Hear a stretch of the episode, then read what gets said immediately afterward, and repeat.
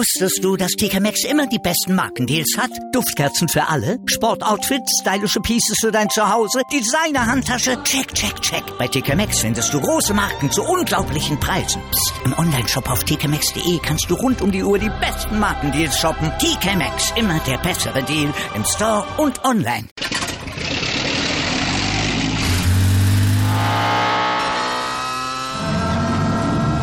Von 0 auf 100. Aral feiert 100 Jahre mit über 100.000 Gewinnen. Zum Beispiel ein Jahr frei tanken. Jetzt ein Dankeschön, rubbellos zu jedem Einkauf. Alle Infos auf aral.de. Aral, alles super.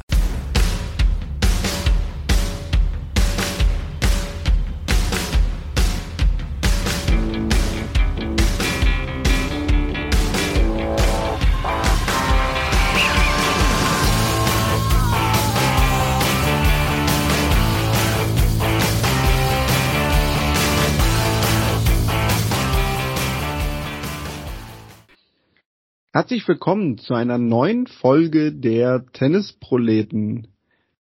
Ja, es geht voran mit dem Rest der Saison 2022. Viele Turniere in dieser Woche auf der ATP Tour, auf der WTA Tour. Es gibt Challenger Turniere, ITF Turniere. Aber heute ja, da trennt sich vielleicht sogar in dieser Woche so ein bisschen die Spreu von Weizen, denn wir haben es gerade irgendwie schon so in der Vorbesprechung gehabt. Es ist vielleicht in den letzten Tagen doch sehr wenig los gewesen. Könnte man zuerst denken. Aber ihr kennt uns ja schon lang genug. Wir finden immer ein Thema, über das wir sprechen können. Und mit wir meine ich natürlich auch Tobi. Hallo Tobi. Hi Daniel. Ja, das Thema des heutigen Tages ist, wie halt meine Rippe wieder? Richtig, genau. Denn sonst ist natürlich unser Start als Doppel bei den Australian Open langsam gefährdet. Das wäre natürlich nicht schön, wenn du nicht rechtzeitig fit wirst.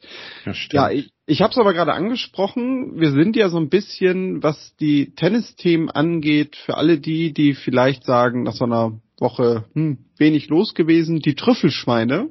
Wir finden immer Themen, über die man sprechen muss und die erwähnenswert sind. Und Tobi, vielleicht zuallererst mal die Frage in dieser Woche, wir haben ja schon mal drüber gesprochen, es ist immer so ein bisschen, ja, so eine Übergangszeit eigentlich nach den US Open. Ne? Das Ganze entspannt sich ein bisschen, dann kommen noch mal so zwei, drei Tausender Turniere bei Damen und Herren, dann kommen die Finals. Jetzt hatten wir auch natürlich bei den Herren schon den Davis Cup, Billie Jean King Cup, bei den Damen kommt noch, da kommen wir nachher auch noch mal zu. Wie verfolgst du eigentlich so in den letzten Tagen Tennis? Also machst du jetzt mal wirklich so ein bisschen weniger und sagst du, also US Open war jetzt dann auch so ein Cut oder bist du jetzt auch wieder voll und ganz dabei? Ähm, nee, eher, eher ersteres. Also in, in jeglicher Hinsicht ist gerade Tennis-Abstinenz angesagt. Ähm, aktiv eben gar nicht, weil ich verletzt bin. Das ist eigentlich das Furchtbarste, weil man dann äh, ja eigentlich die Zeit, wo man auch Tennis konsumiert, die hätte man noch viel mehr ins eigene Spiel investieren können. Das geht aber nicht. Ja, und ansonsten ist sicherlich nach den äh, ja doch sehr intensiven US Open und auch dann emotional aufgeladenen Labour Cup äh, ich will nicht sagen, die Luft ist raus. Das ist äh, Quatsch. Vielleicht genieße ich sogar auch, dass es ein bisschen ruhiger ist gerade. Ähm, aber selbst in früheren Zeiten, also sprich vor Corona und auch übrigens vor dem Bann äh, der WTA bezüglich wo ist Peng Shui und damit dem Bann der chinesischen Turniere, äh, ist natürlich diese Übergangszeit so von Ende September zumindest mal bis dann Wien und Basel wieder Ende Oktober beginnt, auch jetzt nicht gerade kommod, das Ganze zu verfolgen durch die Zeitverschiebungen, die beim Asian Swing auftreten. Das ist jetzt nicht unbedingt so, dass man das hier ähm, alles bestens verfolgen kann. Gut, kann man sagen, das Problem hat man bei den Australian Open auch, aber bei einem, sag ich mal, Grand Slam ist es ja immer noch mal was anderes. Aber eben die Turniere, die jetzt gerade so stattfinden, sei es nun eher an der, in Richtung Westküste der USA oder eben in Asien, sind eben auch von den Zeitverschiebungen her so angesiedelt. Seoul, Korea genauso. Ähm, ja, dass ich das persönlich eigentlich nur so mit zum halben Auge verfolge und auch kaum was äh, schaue, sondern mir mal wieder ein Buch nehme, zum Beispiel. Ein Tennisbuch wahrscheinlich. In dem Fall ja, da gibst du mir jetzt eine Steilvorlage. Wusste ich doch. Also ja, nein, auf der, also zwei Bücher und ich finde, das kann man ganz gut machen, wenn das eine ein Tennisbuch ist und das andere ein anderes Buch, dann kann ich auch zwei Bücher parallel lesen. Also nicht gleichzeitig, aber ihr wisst schon, was ich meine. Und insofern vielleicht einen kleinen Tipp noch. Ähm, wer sich nochmal äh, mit der Karriere von Serena Williams beschäftigen möchte oder einfach auch nur wahnsinnig gern gut geschriebene Tennisbücher liest, es gibt ein ähm, Buch, leider bisher nur auf Englisch, aber wer Englisch kann, das liest sich hervorragend von, äh, auf der Deutsche würde ich sagen, Gerald, von Gerald Mazzorati, M-A-R-Z-O-R-A-T-I. Das heißt Seeing Serena und äh, ist wie gesagt äh, auf Englisch erschienen äh, ein, ein wunderbares Buch, was die Karriere von äh, Serena Williams, aber eigentlich vielmehr ihre Persönlichkeit nochmal nachzeichnet. Und der Gute macht das äh, rückblickend, äh, indem er seine Reise entlang der Grand Slam Turniere im Jahr 2019 nochmal beschreibt, wo er eben Serena beobachtet hat auf ihrer Jagd nach dem, heute wissen wir es ja, äh, niemals erreichten 24. Grand Slam Titel. Und das ist wirklich toll geschrieben. Ähm, äh, der Herr selber kann auch sehr gut schreiben. Der hat schon ein sehr gutes erstes Tennisbuch geschrieben, hat über Jahrzehnte lang eben im äh, Printjournalismus gearbeitet und äh, schreibt, beschreibt wirklich ganz toll die, die Persönlichkeit, natürlich auch mit Rückblicken auf ihre Kindheit und Jugend, auf ihr Umfeld entlang einer Tennisreise, die eben im Januar 2019 bei den Australian Open beginnt und dann eben im ähm, September 2019 mit der Niederlage bei den US Open gegen Bianca Andrescu endet. Wirklich empfehlenswert an der Stelle. Seeing Serena von Gerald Mazzorati kann ich nur empfehlen. So, Daniel, lange Antwort auf eine kurze Frage. So überbrücke ich im Moment den Oktober. Das war in der Tat äh, eine, wie ich finde, sehr wertvolle Antwort, denn wir hatten es ja sogar mal angekündigt, ich glaube relativ zu Anfang, als wir gestartet haben, dass wir eigentlich regelmäßig Buchtipps hier auch einbringen wollen. So haben wir das dann auch mal wieder geschafft. Und ja, Tobi, ähm, wo sich andere gerade dran abarbeiten mit beschäftigen, ist, wenn man Tennisprofi ist, natürlich irgendwie das Reisen. Und das war in dieser Woche eine Meldung, ja, die ich so ein bisschen dann doch verfolgt habe, nämlich Iga Swiatek hat sich zu Wort gemeldet, die den WTA-Kalender ein bisschen kritisiert hat, beziehungsweise man muss dazu sagen, eigentlich insgesamt den Tenniskalender, denn es ist nicht nur die WTA. In dieser Woche spielen die Damen ja ein 500er Turnier in Ostrava, wo sie dabei ist. In der nächsten Woche gibt's ein weiteres 500er Turnier. Das allerdings in San Diego. Das ist natürlich, wenn man weit kommt diese Woche schon schwierig mit dem Jetlag, sich dann wieder darauf einzustellen. Ja, und genau in der Woche danach gibt's denn bei den Damen sogar auch noch ein Tausender-Event, nämlich in Mexiko, in Guadalajara. Und ja, danach kommen dann auch noch die WTA-Finals, die dann allerdings nicht ganz so weit weg, nämlich in Texas. Jetzt könnte man denken, dann ist die Saison ja vorbei, aber genau das ist der Punkt, denn in der Woche wiederum da drauf gibt's dann auch noch das Finalturnier des Billie Jean King Cups das allerdings wiederum in Glasgow. Und das mhm. hat Iga Swiatek dazu bewegt zu sagen, also Leute, das ist zwar natürlich alles schön und gut, dass wir jetzt noch so viele Höhepunkte haben, aber das ist planerisch natürlich gerade für uns als Spielerin unfassbar schwierig. Jetzt muss man dazu sagen, das Ganze kam ja auch dadurch ein bisschen zustande, hat die Auswirkung, dass die WTA noch gerade auch für die WTA-Finals neuen Ort suchen musste da man in China aktuell nicht spielt. Nun ändert das ja aber sogar gar nicht so viel, denn auch von China nach Glasgow, ja, wäre es ja schon eine ganze Ecke gewesen. David Haggerty allerdings, der ITF-Präsident, der hat sich dann auch im Verlauf der Woche dazu gemeldet und gesagt, ja, er kann die Kritik sehr, sehr gut verstehen da müsste man auch dran arbeiten, dass man das alles besser abstimmt. Allerdings konnte er sich natürlich nicht verkneifen, noch zu sagen, naja gut, aber wir waren mit Glasgow und dem Billie Jean King Cup Termin beziehungsweise der Festlegung des Ortes ein bisschen eher dran im Sommer, sei ihm auch zugestanden. Aber Tobi, es ist ja allgemein ein Problem natürlich immer für Tennisprofis, denn es geht quer um die Welt, man ist irgendwie immer am Reisen, aber wenn du jetzt mal so über den Kalender insgesamt nachdenkst, weil wir auch immer über Klimaschutz sprechen, Würdest du sagen, der Kalender ist so in Ordnung oder sollte man in Zukunft vielleicht wirklich sich auch nochmal zusammensetzen und damit meine ich auch die ATP und vielleicht wirklich noch mehr darauf achten, dass Kalender in sich, ich sag mal, bündig sind. Also, dass man wirklich quasi Kontinent für Kontinent abarbeitet, was vielleicht sogar dann auch bedeuten würde, ja, dass man gewisse neue Phasen in einer Saison hat. Ja, ähm, guter, guter Punkt, guter Ansatz. Lass mich mal so beginnen. Ähm, die, die Antwort von Haggerty ist ja eine, die vielleicht einige von euch auch aus dem Berufsleben und insbesondere aus dem Wirtschaftsleben kennen, wenn irgendeiner in einem Meeting oder wo eine Frage stellt, an den Redner vorne oder an den Präsentierenden und der hat keinen Bock, die da zu beantworten und schon gar keinen Bock, die zu diskutieren, dann sagt er, sehr guter Punkt, ich nehme den mal mit. Und nichts anderes äh, hat ja Haggerty hier auch gemacht. Äh, und insofern, glaube ich, stimmt mein Vergleich zur Wirtschaftswelt auch, denn es stecken natürlich bei allen, die da ihre Turniere veranstalten, egal ob das 500er, 1000er Turniere sind, ob das ein Billie Jean King Cup ist oder ein WTA Final, stecken ja auch immer wirtschaftliche Interessen hin, hinten dran. Und da beißt sich meines Erachtens so ein bisschen die Katze in den Schwanz, dass äh, Tennis als so globaler Sport mit dann überall auftretenden Partikularinteressen ähm, sehr, sehr schwer, sich sehr schwer tun wird, das zu optimieren. Denn äh, der San Diego-Mensch möchte natürlich, dass die besten Spieler zu ihm kommen. Da wird er alles für tun, äh, wird es den Spielerinnen äh, so angenehm wie möglich machen. Aber am Ende bedeutet das, dass sie, keine Ahnung, 5000, 6000 Flugmeilen gen Westen fliegen müssen oder wollen, weil das Angebot gut ist, weil Startgeld dort stimmt oder wie auch immer.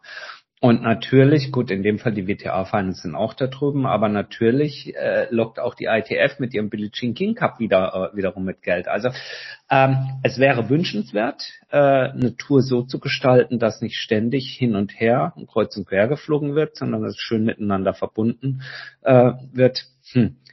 Ich glaube aber da noch nicht so recht dran, beziehungsweise das, äh, ich will nicht sagen, es ist die Quadratur des Kreises, aber es ist ein sehr hehrer Wunsch von dir. Bezüglich der Krieg, äh, Kritik von, von Schwontek würde ich sagen, also die Kritik als solche ist ja nicht neu. Das gab es ja insbesondere auf der Herrenseite, die da häufig ein bisschen lauter auch auftritt, ähm, gab es ja auch schon häufig.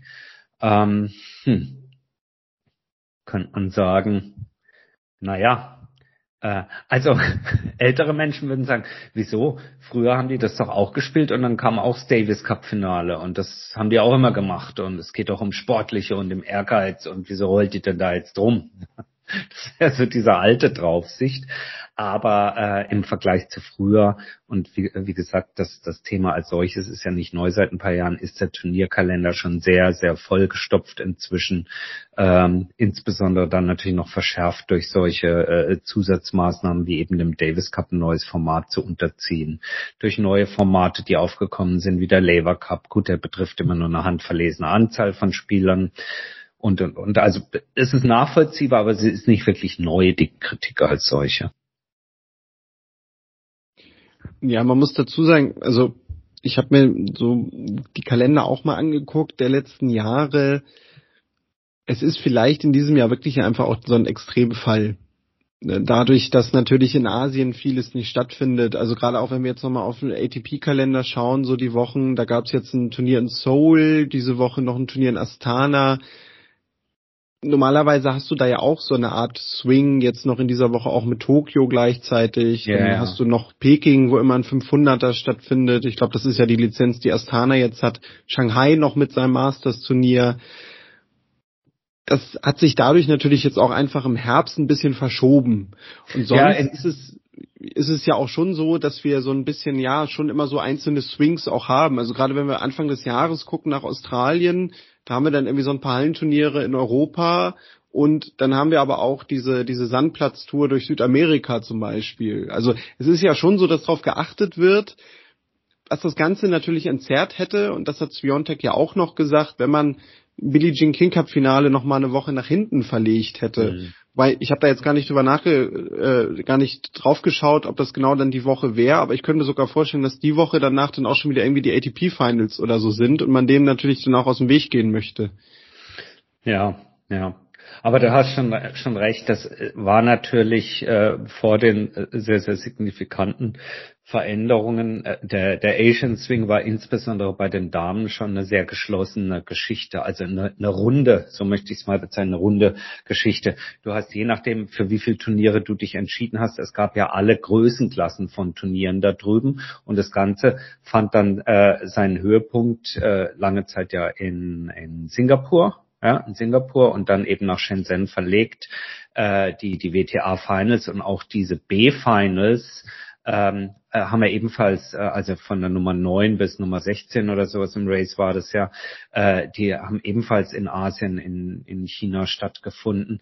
Also das war an und für sich war das schon gut aufeinander abgestimmt und ist sicherlich jetzt der Situation verschuldet, dass durch diverse äh, Geschichten wie eben Corona, wie gewisse politische ähm, äh, ver, ähm, Vergehen, ja, möchte man es mal so aussehen, mit dem Bann äh, der, der, der Turniere in China, sich die, die Turnierlandschaft und, und die Lizenzen dort ja, ja, vielleicht muss man so sagen, provisorisch neu vergeben wurden. Ja, und ich glaube schon, dass mittelfristig sich das wieder auf eine, auf eine vernünftigere Reihung äh, irgendwie sortieren wird. Nichtsdestotrotz bleibt es eben so, dass äh, Tennis sicherlich, was das, äh, was die Reisen der, der Protagonisten angeht, äh, jetzt nicht gerade die klimafreundlichste Profisportart ist, weil da wird schon sehr viel geflogen. Das ist richtig, ja, absolut, das stimmt. Tobi, noch eine zweite Sache. Ich weiß gar nicht, ob du das mitbekommen hast. Ich habe das, glaube ich, gestern gesehen es gab ja in den letzten Jahren auch immer noch zum Ende der WTA-Saison ein Turnier in Luxemburg, das ja sogar auch die ein oder andere Deutsche mal gewonnen hat. Ich kann mich da zum Beispiel an Karina Witthöft erinnern, die dieses Turnier mal gewonnen hat. Da habe ich jetzt in dieser Woche gelesen, dass es das WTA-Turnier nicht mehr gibt, man das Ganze umgebaut hat. Es heißt jetzt Luxemburg Ladies Masters und geht über vier Tage und da nehmen so Spielerinnen teil wie Martina Hingis, Jelena Jankovic, Kim Kleisters, Julia Görges ist mit dabei und noch zwei, drei andere. Da habe ich mich doch schon sehr gewundert, denn okay, das Ganze mag vielleicht insgesamt ein bisschen günstiger sein, aber du willst ja eigentlich als Veranstalter auch damit Geld verdienen. Wäre das ein Turnier, wo du sagen würdest, das klingt gut, da fahre ich hin? Puh. Naja gut, das kommt halt drauf an, wie sehr man Fan der einen oder anderen Spielerin ist, ob jetzt die Namen, die du da genannt hast, und ich will da keinen, äh, keine einzige dieser Spielerinnen irgendwie äh, diskreditieren.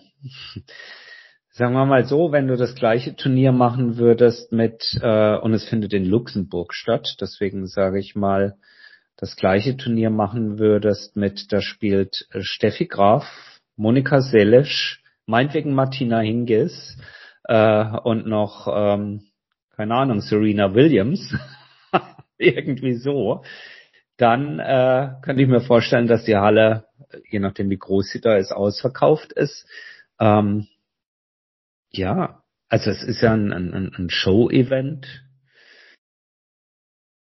Grundsätzlich finde ich die, äh, was heißt die Idee interessant. Es ist nachvollziehbar, dass jemand sagt, hm, kann ich mit äh, so einem, was war es, ein 250er Turnier, WTA 250er ja, das waren 250er. Ja, mhm. Kann ich damit wirklich Geld verdienen? Wir haben das ja schon mehrfach hier im Podcast besprochen, dass äh, es äh, eine sehr große Herausforderung ist. Für die unten drunter angesiedelten 125er Turniere noch, noch deutlich mehr, aber eben für diese kleineren Turniere äh, wirklich, ähm, sage ich mal, da für, für entsprechende Umsätze zu sorgen, dass am Ende der Veranstalter äh, ein bisschen mehr als kostendeckend arbeiten kann.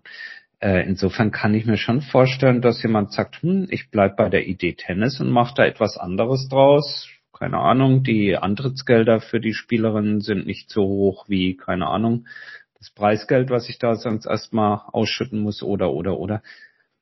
Puh, spannend. Also äh, spannend jetzt nicht, dass ich es unbedingt einschalten würde, weil, wie gesagt, ich gucke eh schon genug Tennis, aber spannend, äh, das mal zu verfolgen, wie das angenommen wird. Soll das dieses Jahr noch stattfinden oder ist das eine Idee für nächstes ja, Jahr? Ja, ja, nee, also genau, also ist äh, übernächste Woche, also in zwei Wochen geht das los. Das geht von Donnerstag bis Sonntag.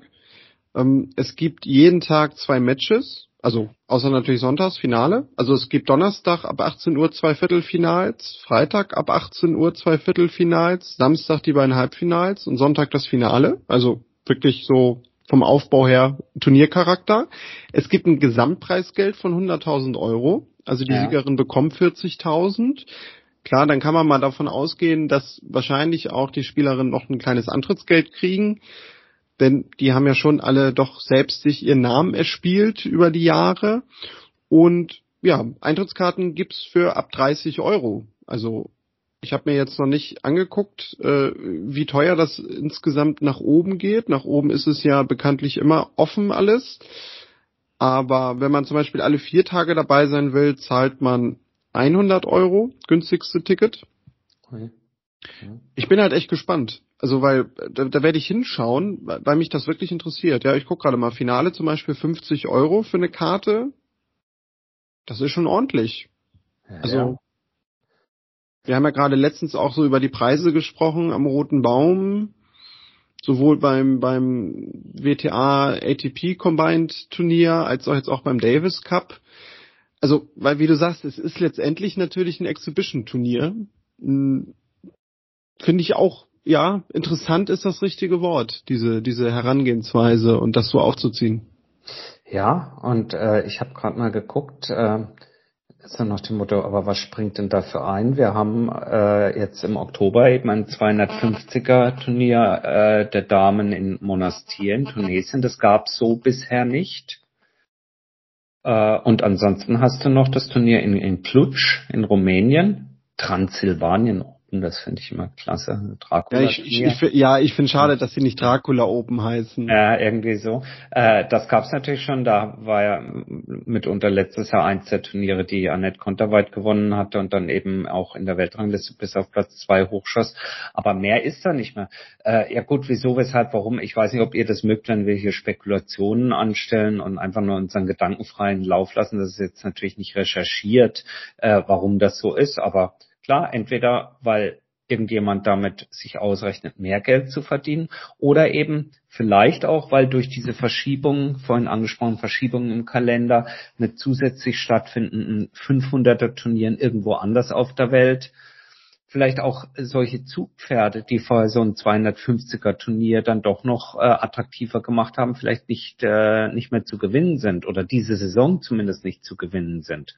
Also wenn da zeitgleich in San Diego ein 500er stattfindet und die da sowieso dann noch rüberfliegen, dann geht jemand, der vielleicht vorher in, in Luxemburg gespielt hat, der fliegt jetzt nach Amerika rüber.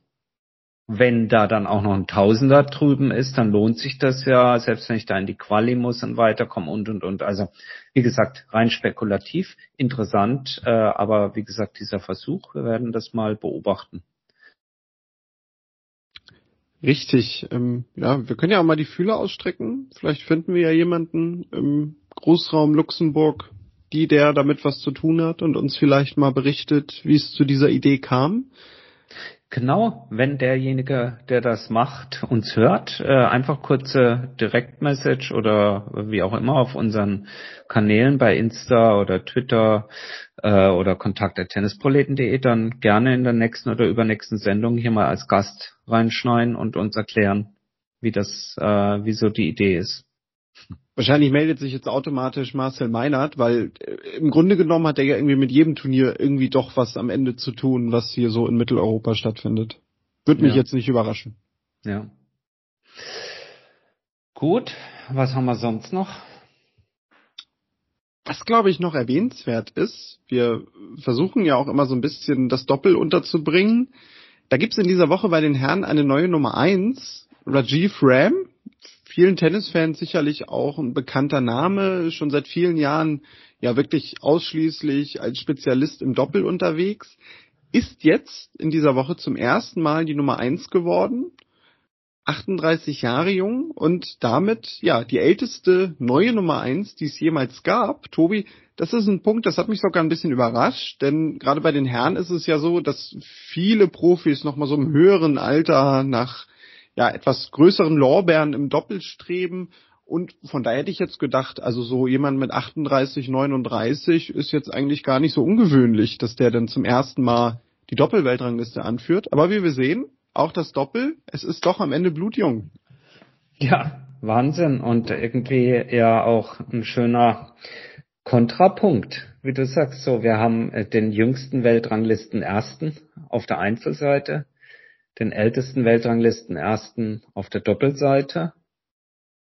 Umgekehrt ist es genau so, dass, glaube ich, an Nummer zwei, ach, Nadal ist diese Woche wieder Nummer zwei, ist fast der älteste in den Top 100. Ich glaube nur Isner ist noch älter.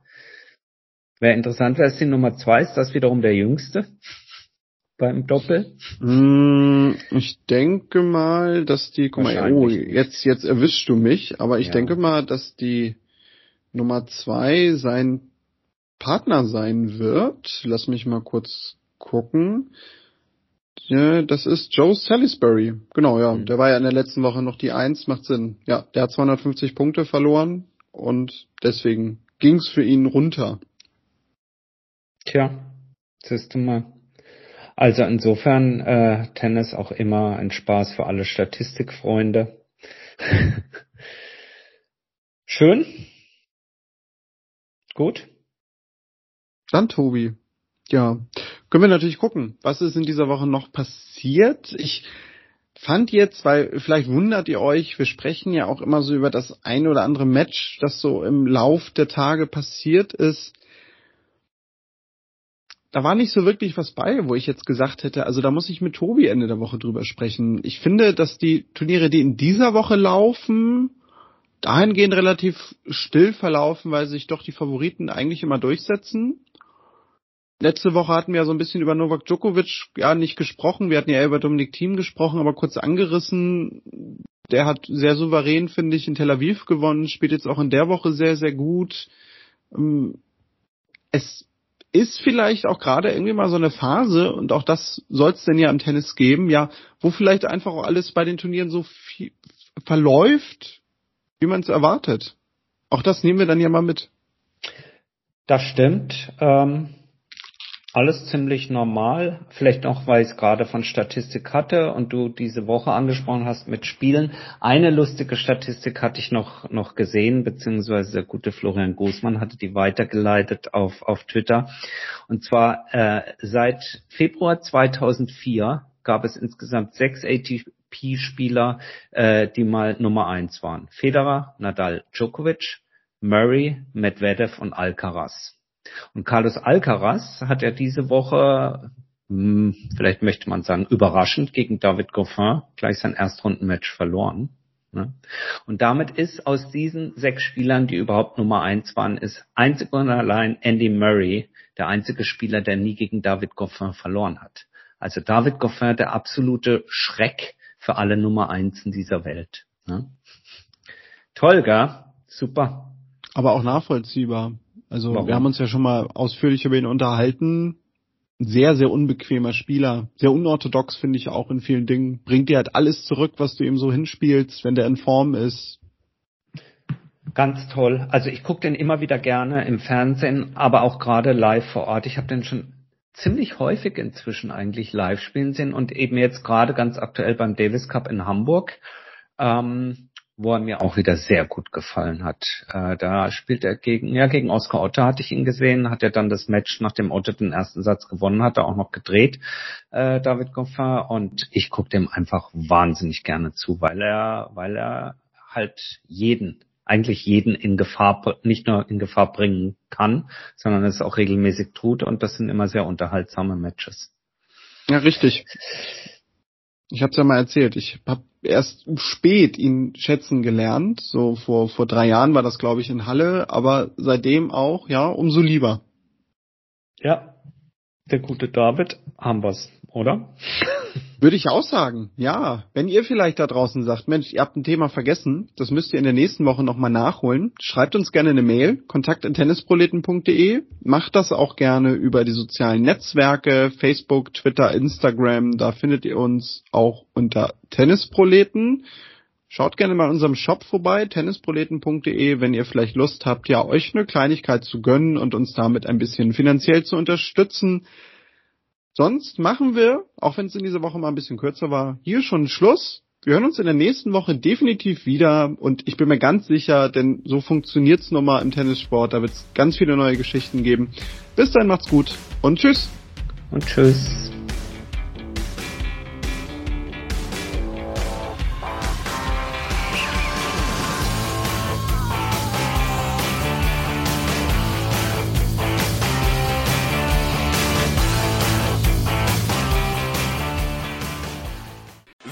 Live von Ihrem Toyota-Partner mit diesem Leasing-Auftakt. Der neue Toyota Jahreshybrid. Ab 179 Euro im Monat. Ohne Anzahlung. Seine Sicherheitsassistenten laufen mit. Und ja, ab ins Netz mit voller Konnektivität. Auch am Start die Toyota Team Deutschland Sondermodelle. Ohne Anzahlung geht's in die nächste Runde. Jetzt los sprinten zu Ihrem Toyota-Partner. Wusstest du, dass TK Maxx immer die besten Markendeals hat? Duftkerzen für alle, Sportoutfits, stylische Pieces für dein Zuhause, Designer-Handtasche, check, check, check. Bei TK Maxx findest du große Marken Marken zu unglaublichen Preisen. Psst. im Onlineshop auf tkmaxx.de kannst du rund um die Uhr die besten Markendeals shoppen. TK Maxx, immer der bessere Deal im Store und online.